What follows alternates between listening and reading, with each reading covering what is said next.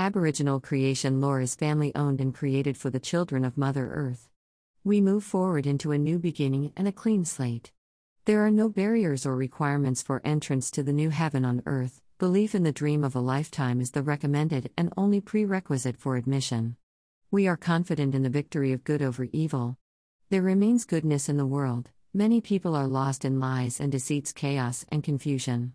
The vast historical lie is unfolding, and so is the collapse of the global minority elite plan to destroy humanity for their selfish desires and vanity exposed as the evidence clearly of the lives of many lost to a worldwide institution for an NWO. The actual natural history of the world is recorded in Bootharum or Dreamtime, the traditional oral format of Ngarakbal Githabul people of the east coast of Australia. The history books of the world is a lie.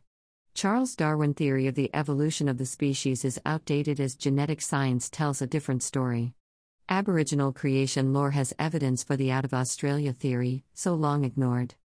The Illuminati, the 13 satanic bloodline families, the global stronghold is coming to an end.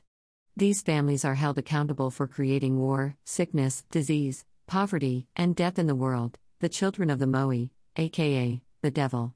For over 200 years, the albino Illuminati, in concert with the Moe, destroy the human spirit and destruction of the Earth Mother. The world is under a big spell.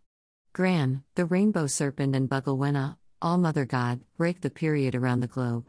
Aboriginal creation lore the authority of Earth Mother and the rainbow serpent, and given the absolute right to tell the children the truth. Cosmological Circle of Life